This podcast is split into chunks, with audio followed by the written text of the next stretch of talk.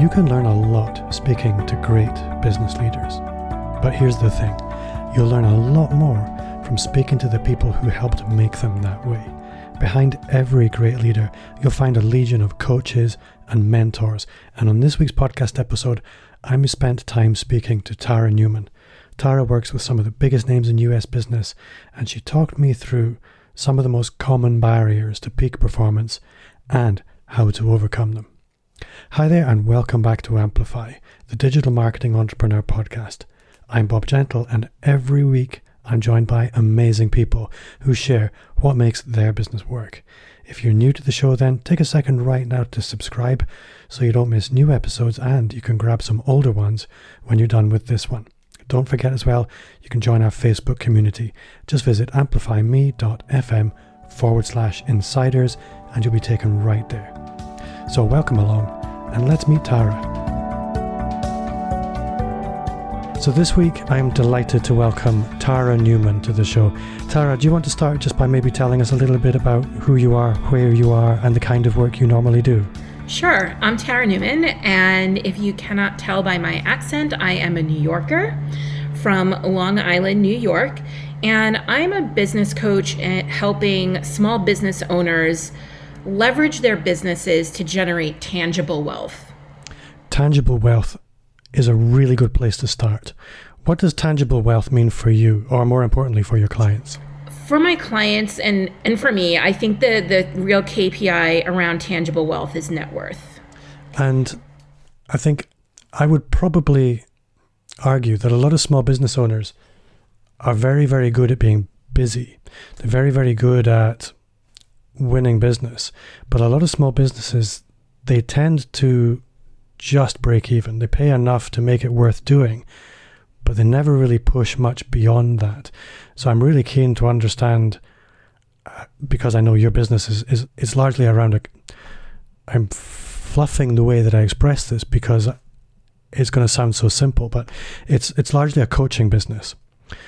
But that doesn't do it justice. Having sort of have a, had a little bit of a rummage around your business, so how do you help people move past this just doing enough phase? That's such a great question. And I actually also really appreciate your saying that it's it's not just a coaching business because I actually don't describe it as a coaching business. I describe it as an experience based leadership development consulting and coaching business. And the reason why I say experience based is because leaders learn through best through experience. And so we try to provide experiences whether it be a mastermind, a retreat, even just our regular programming that we have to make it something that is you need to show up for. So it's not a passive course, it's not a DIY thing. Um, even in our most accessible program, the Brave Society, we're delivering live in that program three to four times a month. So that's kind of where I say that we kind of differentiate. It's just that I'm such a you know, I'm trained in adult learning and instructional design. And so I'm a big proponent of that experiential learning. And the way we, the pillars really that we develop le- business leaders around are money, momentum, mastery, and margin.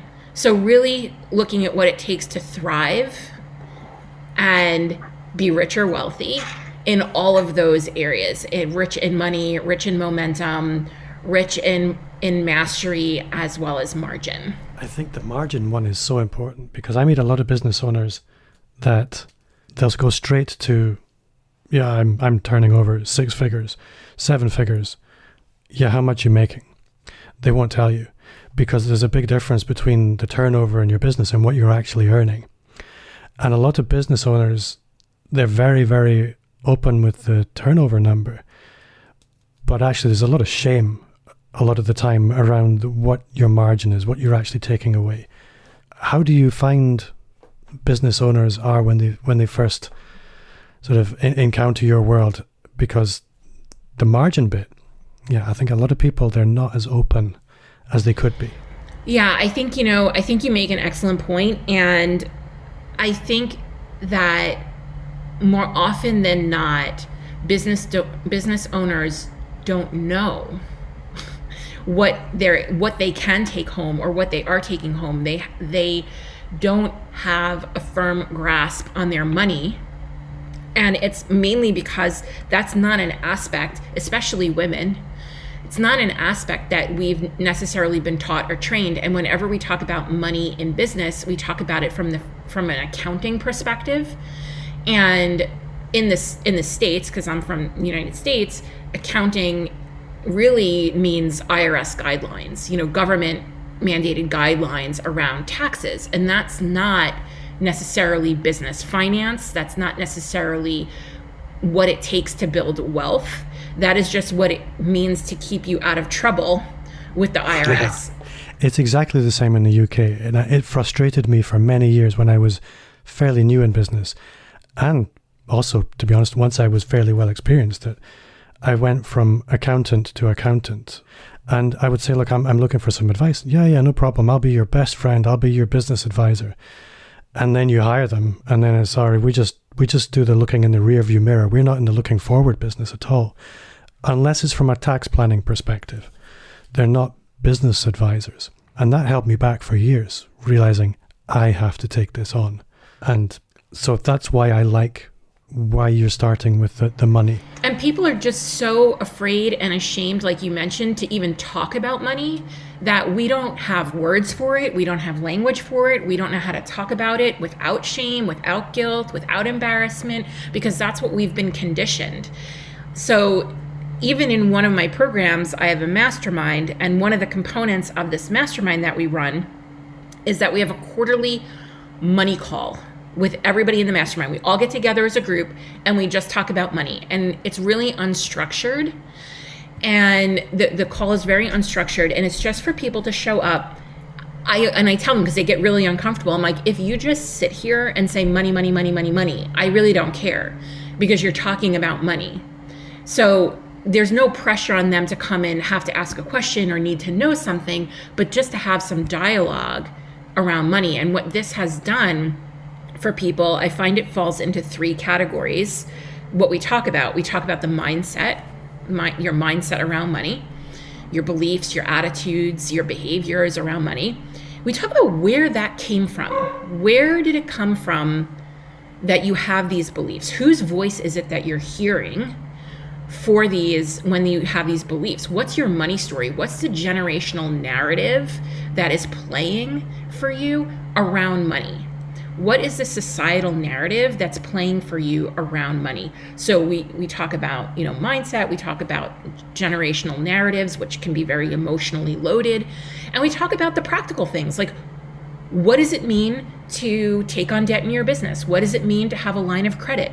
Are you protecting yourself as the asset? Do you have disability insurance? Do you have um, other kind of insurances. And so what wound up happening is is within a year, we probably had about 50% of the mastermind go and secure themselves uh, lines of credit, small business lines of credit. Now these are women who have walked into a bank dis- and established a line of credit for their business, meaning that they have been able to demonstrate that over time their business has been consistently bringing in sustainable revenue and profitability so that a bank would give them a loan. That is mind blowing. Yeah, I can totally see that. I think talking about money is very unusual. I'm a member of a couple of masterminds where we talk about mindset, we talk about tactics. We talk about lots of different things, but we don't sort of lay it out on the table and say, money, money, money, as you described.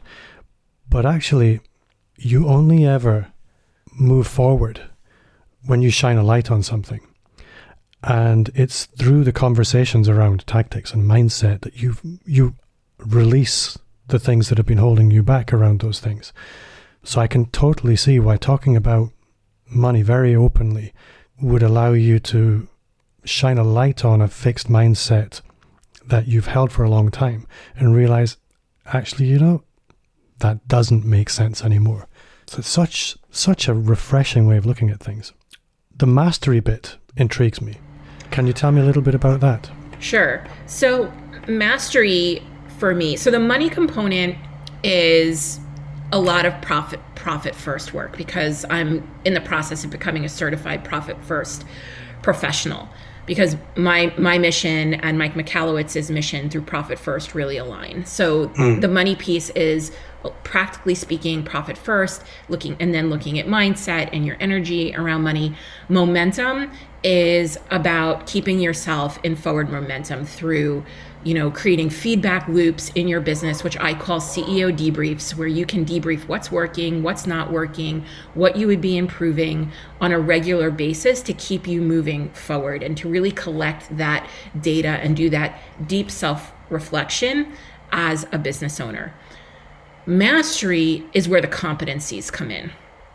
So, what are the competencies that you need to really step into your business from a place of true ownership? Some people call it CEO, right? Like a CEO comp these CEO competencies, the CEO mindset, or what have you. But you know, it's a little different when you are a business owner because you have your hands in so many different things Whereas a CEO would really be delegating to a C suite. So, yeah. you know, the competencies that you have to have a, as a business owner, in my opinion, are different than the competencies maybe that a CEO would have because they have more support. I mean, depending on what size your small business is, but still, you know, depending on what kind of support you have. And so these are things like resiliency. Resiliency is a competency. And if we've ever seen a year where the competency of resiliency is the most important thing right now, this is the year. Um, that being values driven, right? That's a competency for leading a, a small business that helps you make decisions throughout and it, it helps you reduce decision fatigue when you're clear on your values and you've operationalized them. You know, things like courage, right? Entrepreneurial courage, that's a competency. So, how can we help business owners develop specific competencies that they need to lead their business as well? I think when you were speaking about this, the CEO competencies, it reminded me, and you'll probably resonate with this.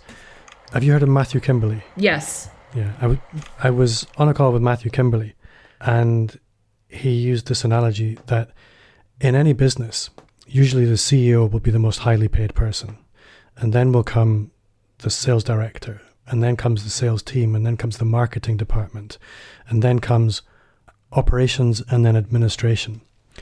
But if you look at how most small businesses operate, especially owner operated businesses, they have it completely upside down. They prioritize the administration and then operations and then marketing and then sales and then last of all, the strategy. And I thought that was really useful. And I think that you focus in on those CEO competencies is so strong. What I really like about everything you're doing within your practice is it's so structured, it's so smart. It's a, a really nice way of doing things. It sounds like your lawn care guy is trying to break in. Yes, they just came right up to the front door, and I'm not far from the front door, so you can mark this down as where you're. no, no, we'll we'll carry on. My audience love getting a peek into other people's lives, so this is real stuff, so it's fine. So your business, eh, you work one to one with clients, you work in a mastermind setting, and then you have this other element I'm not sure how, how would you describe this this other element? So in my business, we do work in a, a couple of different ways. So I do go in. I have a corporate kind of consultancy where I go into much larger businesses and deliver uh, either coaching or consulting into their businesses around setting up really their overall strategy, their vision, their mission, their values, and then how do they operationalize that into the organization and then coach their leadership teams around creating a coaching culture. Because that's really popular right now is creating a coaching culture that is you know empathetic and resilient and fosters open communication then i have my one-on-one coaching i have a mastermind and i have what i call the brave society and the brave society is it's it's kind of a productized uh, program where people come in and they're able to get the frameworks and the tools they need to implement in their business. It's an implementation container. So we teach them the framework, some of my frameworks, um, and tools to go and do the work because I hear so many people, so many business owners are like, I'm not sure what to do next. I don't know what the work looks like. Gary Vee keeps talking about the work, and I don't know what he means. or, you know, I don't know how to translate that into applying it to my business. Or how do I learn something and then apply that into my business? So many people take courses and in any organization, no matter how big they are, the skill transfer piece, the piece where you've learned the thing and then you've gone and applied the thing, really has there's like a breakdown there. So yeah. this container is all about skill transfer, learning something and applying it. Oh my god, the dogs. but I'm honestly not worried about the dogs. Yeah, your dog hates people cutting grass. Yeah. well, I have two of them, so it's twice. It's twice. Oh, it's twice the fun, and they wind each other up around it. So. so one of the things that my audience regularly struggles with, and I did a little bit of a survey recently. I mean, my my podcast is, is the Digital Marketing Entrepreneur Show, so the theme is typically people trying to build their businesses online or promote their businesses online. And I did a little bit of a survey saying, what are your biggest challenges in digital marketing? And I was really interested to see that the things people came back with were not technical. They were not strategic. They were, I feel overwhelmed by it. I don't know how to find the time to do it. I'm scared about putting myself out there and looking stupid.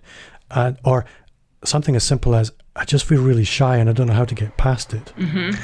And when I was looking through your your ecosystem, it sounded like you'd be a great person to have a perspective on this. So, what would you say to somebody who was telling you this? Yeah, this is really this is really what a lot of people don't get. They want more strategy. They want more strategy. Strategy, strategy, strategy. As a matter of fact, when my clients show up week after week talking strategy, I'm like, okay, this is a red flag. We've gone over the strategy. Matter of fact, any strategy will work if you work the strategy. Yeah. I can give person A the same strategy as I give to person B, and they're going to go and execute it completely differently. Why? Why is the performance between two people so different? Right. And this is where we have to start looking at human behavior, where we have to start looking at habits. And this is why I create frameworks, not to say, go do step A, B, C, D, or two plus two equals four, like a formula, but you're staring at a blank page and you're feeling really overwhelmed, let me give you the structure for the page and then you can fill in. So, and I'm going to give you an example in one of my frameworks that we use in my business, and it's going to speak to exactly what you're talking about. So, I have a framework called EMS. And in, in, in the States, EMS stands for Emergency Medical Services, which is really funny because you should work this like it's the emergency medical services in your business. So right. EMS stands for Energy, Mindset, Strategy. In that order. So if you get your energy right, because your energy is your most competitive advantage, that's my belief. It's your signature, your energetic signature. I can give you some examples. So you're going to first wake up in your day and you're going to take care of your energy. You're not going to rush right into work. You, you might need to work out. You might need to go for a brisk walk. You might need to do a meditation or yoga or light candles. Or I like to clean my house because it cleans clears my energy um, field. I'm also a master Reiki practitioner, so that's why I talk energy. Um, so clear your energy. Get in the in the this great space where you just feel good, right? You feel good. Then look at what you're thinking, your mindset. Like, what are you believing in this moment? And usually, if you take care of your energy, your mindset will be pretty good. Um, but you still may have, like, I don't believe this is possible. This is possible for everybody, but it's not possible for me. Um, this feels overwhelming and hard. You know, whatever it is, do whatever mindset work you can do to reframe your perspective. Maybe you say a series of I am statements to yourself before you start your workday. Maybe you review your vision and your mission to get your mindset into your overall mission and vision. And then you take strategic action. So get your energy right, get your mindset right, and then take strategic action, which is basically what you're saying is that it's not the strategy, it's the implementation, it's those steps before before that come up with the strategy the feelings of overwhelm, the fear around putting yourself out there and being visible. And when you drill down into that, a lot of times, especially around this visibility piece, there's trauma there. The person has been bullied. The person has been rejected. The person has been ostracized. They've maybe experienced some kind of abuse or betrayal or transgression that's making them feel not safe. And that's why they're struggling to put themselves out there and be more visible. And telling someone to just go be more visible or go and think more visible thoughts or or follow step one, two, three for your visibility is probably not going to work for that person. I really like that. I think that EMS structure makes so much sense. And what it made me think of was Hal Elrod's Miracle Morning, where he quite I mean, the way that he tells the story, he quite deliberately went out and tried to reverse engineer lots of different success habits and put it into a simple framework. And you've kind of done the same thing with that. I don't know how intentional and deliberate that was, but certainly the the energy, the mindset, and the energy. Obviously, I got the order wrong. Energy, is, mindset, is, strategic action. Yeah, it's it's doing exactly that. So I really, really like that. One other thing I wanted to ask you about was within some of the I, I have a good rake around people's websites before I speak to them. And one of the things that I came across was journaling, that you have a particular approach to journaling. Now, journaling is one of these things that is a bit woo, mm-hmm. but a lot of things that are a bit woo are based in solid principles. Now, I don't know what those principles are, and I'm guessing you do. So I'd like to ask you for your perspective on on journaling because it is one of these things where you can bring things to the surface a little bit. Yeah, I mean, I think that that journaling is kind of like a really broad term, and that's why people kind of struggle with it. it it's again, it requires a framework to fill the to give you a structure on that blank page because staring at that blank page can really freak you out. And I think that's why things like the 5 minute journal are such popular products is because it gives you the five like the 5 minute journal or the gratitude journal or whatever those things are, they give you a framework. They take away that blank page and give you a direction. And you know, it's funny that journaling comes across as woo because there's actually a lot of research and data to back up um, the efficacy of journaling. And so I think there's like a lot of different ways you can look at it, right? Some people journal just to document their life and and you know to, to create like a, like a diary, right? Of on this day this happened, uh, this is what was awesome, you know, like a memoir almost. And and that's fantastic. Um, that's not how I journal, and that's not really uh, what what I'm talking about, I kind of look at it more from the perspective of what are you reflecting on? What are you, you know, how are you what are you thinking? What are those hard conversations that you may need to have where you can practice in your journal first? So I always say first of all, journaling is the habit that has led me to generate um,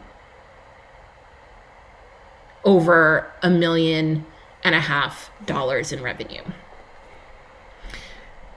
If I had to pinpoint down how I have made all the money in my business over these last few years, it's journaling. Everything happens in my journal before it happens in my business. So, you know, a launch happens in my journal before it happens in my business. A difficult conversation happens in my journal before it happens in my business. Uh, my mindset around things gets handled in my journal. This is where I can be the most honest with myself and assess how I'm doing as a business owner, that happens in my journal. What I need to take responsibility for and change happens in my journal. What's working in my business and what I'm celebrating and what I can't wait to do more of happens in my journal. The things that are draining my energy and that I'm going to create boundaries around happens in my journal. And so one of this is another place where I really help people with a framework is I have something called the CEO debrief. And that's basically a set of 10 questions. You can go to my website, you can download it, you can um, access a masterclass around, you know, this this business system that allows you to create these feedback loops for yourself so that you can grow. There's a masterclass on that. Um, that gives you some of the actual science and the evidence and the data behind it. But really, even just sitting down and, and asking yourself a set of 10 questions each week and reflecting on them is helpful. And the reason why I started doing this was my first business failed. We went bankrupt. So Ooh. I know all about entrepreneurial poverty. I know what happens when you're not generating a profit. I know what happens, and it was during um, the Great Recession. So I know what happens when you have to navigate a chaotic and crisis laden economy. And when I went to start this business in late 2014, 2015, I was kind of panicked. I mean, I always wanted to run my own business. The business that failed was my husband's. We were partners. He ran it. I still worked in corporate to provide like the income. But we were both on those documents and on those papers. And when we went bankrupt, I remember looking at him and I said to him, I said, I hate you. You ruined my life. I'm never going to be able to run my own business now because you failed running our business. I mean, I was really angry. And so the fact that I'm even running a business today blows my mind because I didn't think that I'd be able to do this with bankruptcy on my history. I had to run my business all on cash. I had no credit when I started my business. So, you know, to all those people putting $40,000 on a credit card for courses in the online space, I couldn't do that. And so when I first started this business, I had to get real about that past experience and what worked what didn't work? What did we learn? What did I need to take responsibility for? Because until that point, uh, we were just blaming the economy. We're like, the economy tanked, so we tanked. We had a client who went out of business and stiffed us for like $40,000. Um, after we shipped product. We had a client who decided to send all of their work to China because it was cheaper during in this economy. So we were like the economy, the economy, the economy. But the reality is is we had a lot of control that we didn't exercise and that we abdicated and that we didn't take responsibility for. We didn't take responsibility for our mindset. We didn't take responsibility for asking for help. We didn't take responsibility for um, asking better questions. We didn't take responsibility for debriefing on a regular basis what was working and what wasn't working. So we couldn't catch things fast enough. We couldn't fail fast enough. And so this whole process around journaling and doing these CEO debriefs for me was born out of that experience. I that that's a really really useful way of looking at journaling. I think that everything out there happens in here first is is really really powerful. So I am going to go and have a look at that framework on your website as soon as we're done because like anybody else most of the things that hold my back my business back are actually in my head. They're not out there in the world at all. And even those things that are out there in the world holding my business back they're in my head too uh, a lot of the time. One of the your, your business is it's all around boldness and courage. It's not all. I'm I'm paraphrasing, but bold is is probably the one word that appears most often on your website. What advice would you give to anyone listening? And I'm going to say, in particularly women, not for any reason other than I think the most potential I see for transformation in the business community is with women, and particularly with the clients I work with. If I look at who could really shake things up, mm-hmm. You're but right. doesn't. it typically is is the women that I work with because they're the people that get me most excited about the potential. Mm-hmm. Wow, that was a hard question to ask. But do you understand what I mean? Yes, I do. How would you move them past that?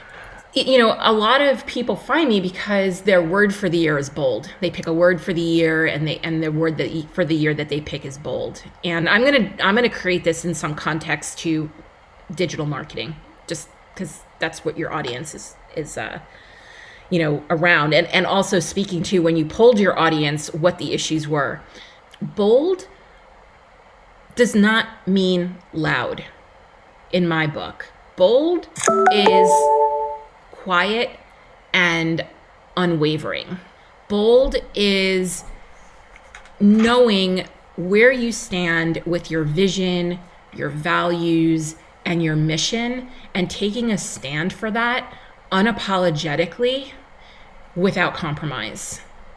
And when you believe in something and you take a stand for what you believe in unapologetically, you will be a disruptor. You your very existence will disrupt the status quo in the most quiet ways. And i'm going to give you an example of this. So coronavirus we're all quarantined nobody's going anywhere and us ladies our roots are coming in.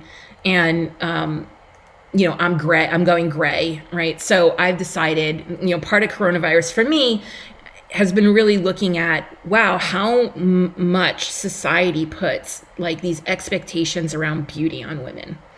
And so i'm like i'm going to give that the middle finger and i'm going to say you know i'm beautiful without all these um, you know beauty standards of dyeing my hair and getting my nails done and the pedicures and the waxing and the blah blah blah blah blah blah blah blah blah.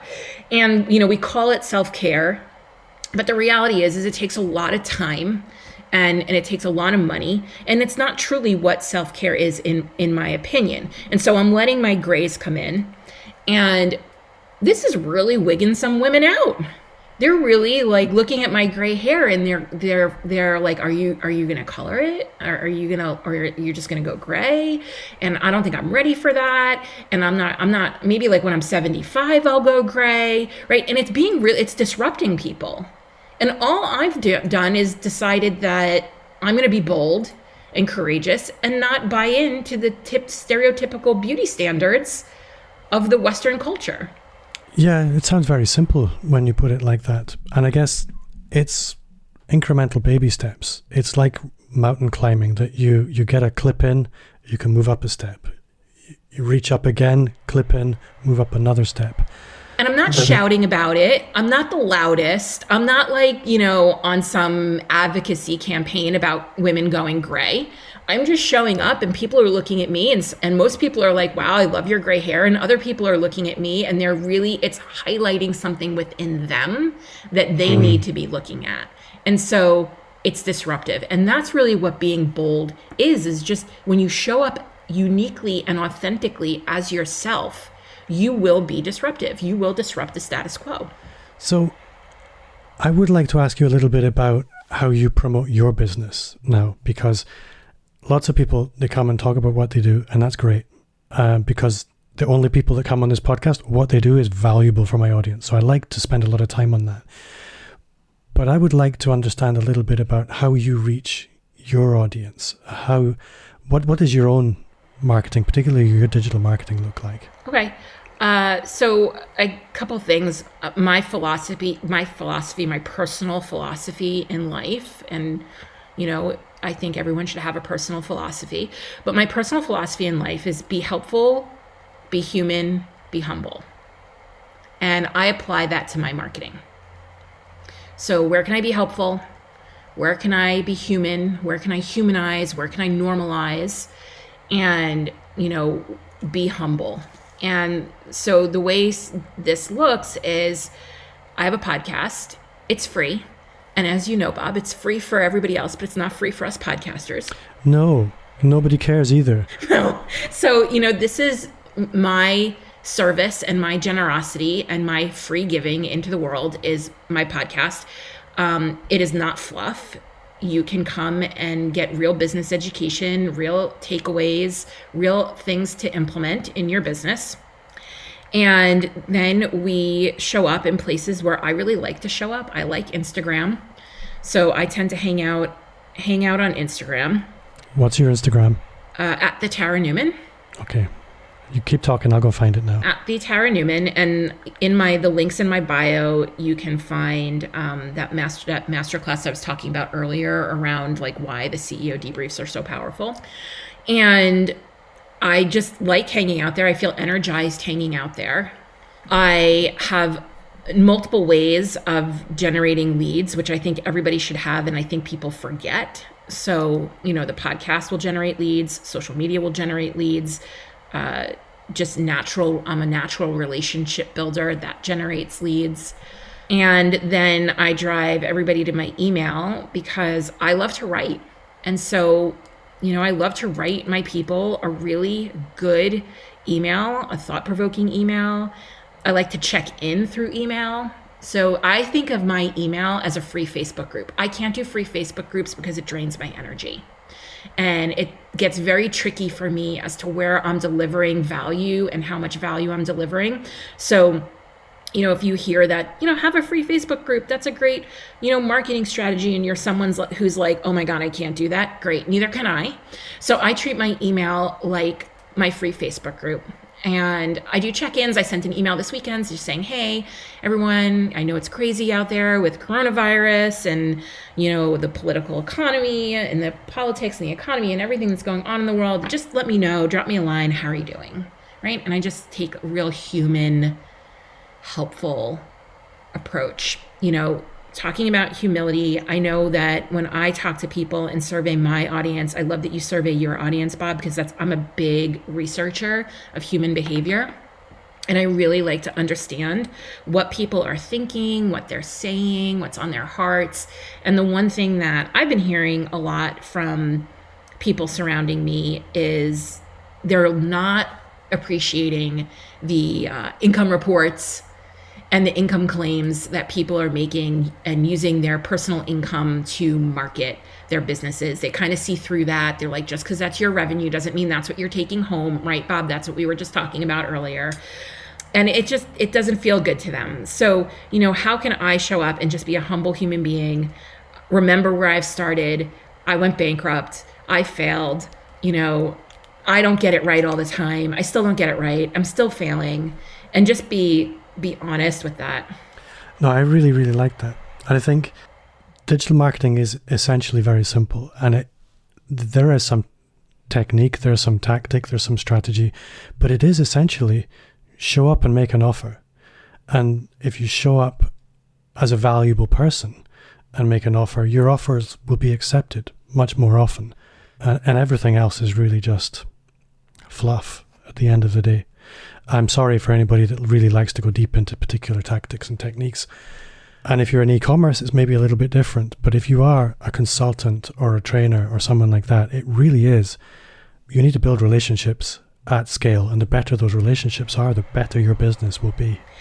Yeah, and I want to just also reflect on what you said like make an offer. Yes, you have to make an offer. You have to convert that offer. If you are not converting, there is no point in your marketing in my opinion. And I think I feel really strongly about this, especially uh, for women.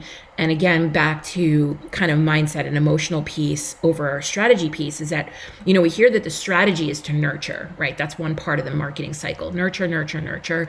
Um, right? This is Gary Vee's uh, jab, jab, jab, uh, and then right the hook. right hook.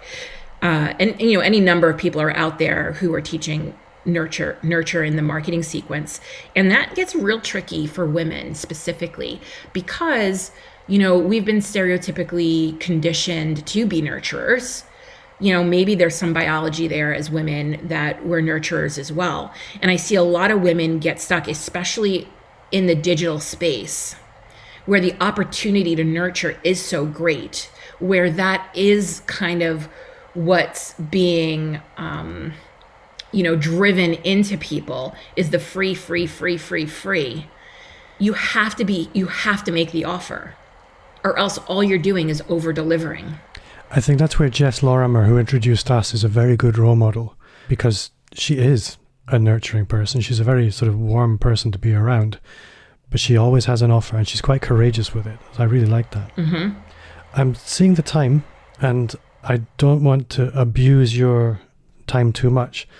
So I guess what I would like to ask you is the same question I try and remember to ask everyone at the end of an interview. And it's what's one thing you do now that you wish you'd started five years ago? Uh, I'm going to be really contrary and say nothing. because because everything that I've done, all the mistakes that I've made, all the lessons that I've learned have led me to this point. And you know, speaking of my bankruptcy, people often ask me, you know, oh my gosh, like do you ever regret that? Do you ever wish that didn't happen? You, and I no. I learned so much about money and finance and communication and business. I would not be the success I am today without that bankruptcy at all. I think that's a really good perspective. And it does bring me mentally back to the the energy, mindset, strategy side of things. So I think that's a really good perspective. Tara, if people want to get in touch with you, if they want to take things further with you, how would you like them to get in touch with you? Sure. So if they're interested in learning any of my frameworks or anything like that, we are delivering a masterclass on September 4th called How to Create Your Boldest Offer so you can stand out in the uh, in the marketplace. And that boldest piece is a seven-part framework that we're going to take you through and you can access that by going to my website or going to my Instagram. Probably going to my Instagram is honestly the easiest place to get to that and or listening to my podcast. You can find me on Instagram at the Tara Newman and you can enjoy my podcast at the Bold Leadership Revolution podcast. Tara Newman, you have been a fantastic guest, and I think for you, under challenging circumstances with the dogs and the guy cutting the grass, I feel so sorry for you. But it's been a great interview. Thank you so much for your time. Thanks, Bob. Thanks for having me. Taking bold action is probably the biggest indicator of success in digital marketing. Overcoming momentum and failing to execute on even the simplest plan are often the most common problems I see. Bold action needs a clear head, a clear plan, and a commitment to make that plan happen. Get those things straight, and the results are pretty much a foregone conclusion. Before I go, just a quick reminder to subscribe, and again, if you haven't joined our Facebook group, you'll find a link in the show notes or visit amplifyme.fm forward slash insiders. I would love you to connect with me on social media. Follow me wherever you hang out. You'll find me at Bob Gentle. And if you do message me, let me know and I can follow you back. If you enjoyed the show, then I would love for you to review on iTunes. It means a lot to me and it's the best way to help me reach more subscribers. My name is Bob Gentle. Thanks again to Tara for giving us her time this week and to you for listening. And I'll see you next time.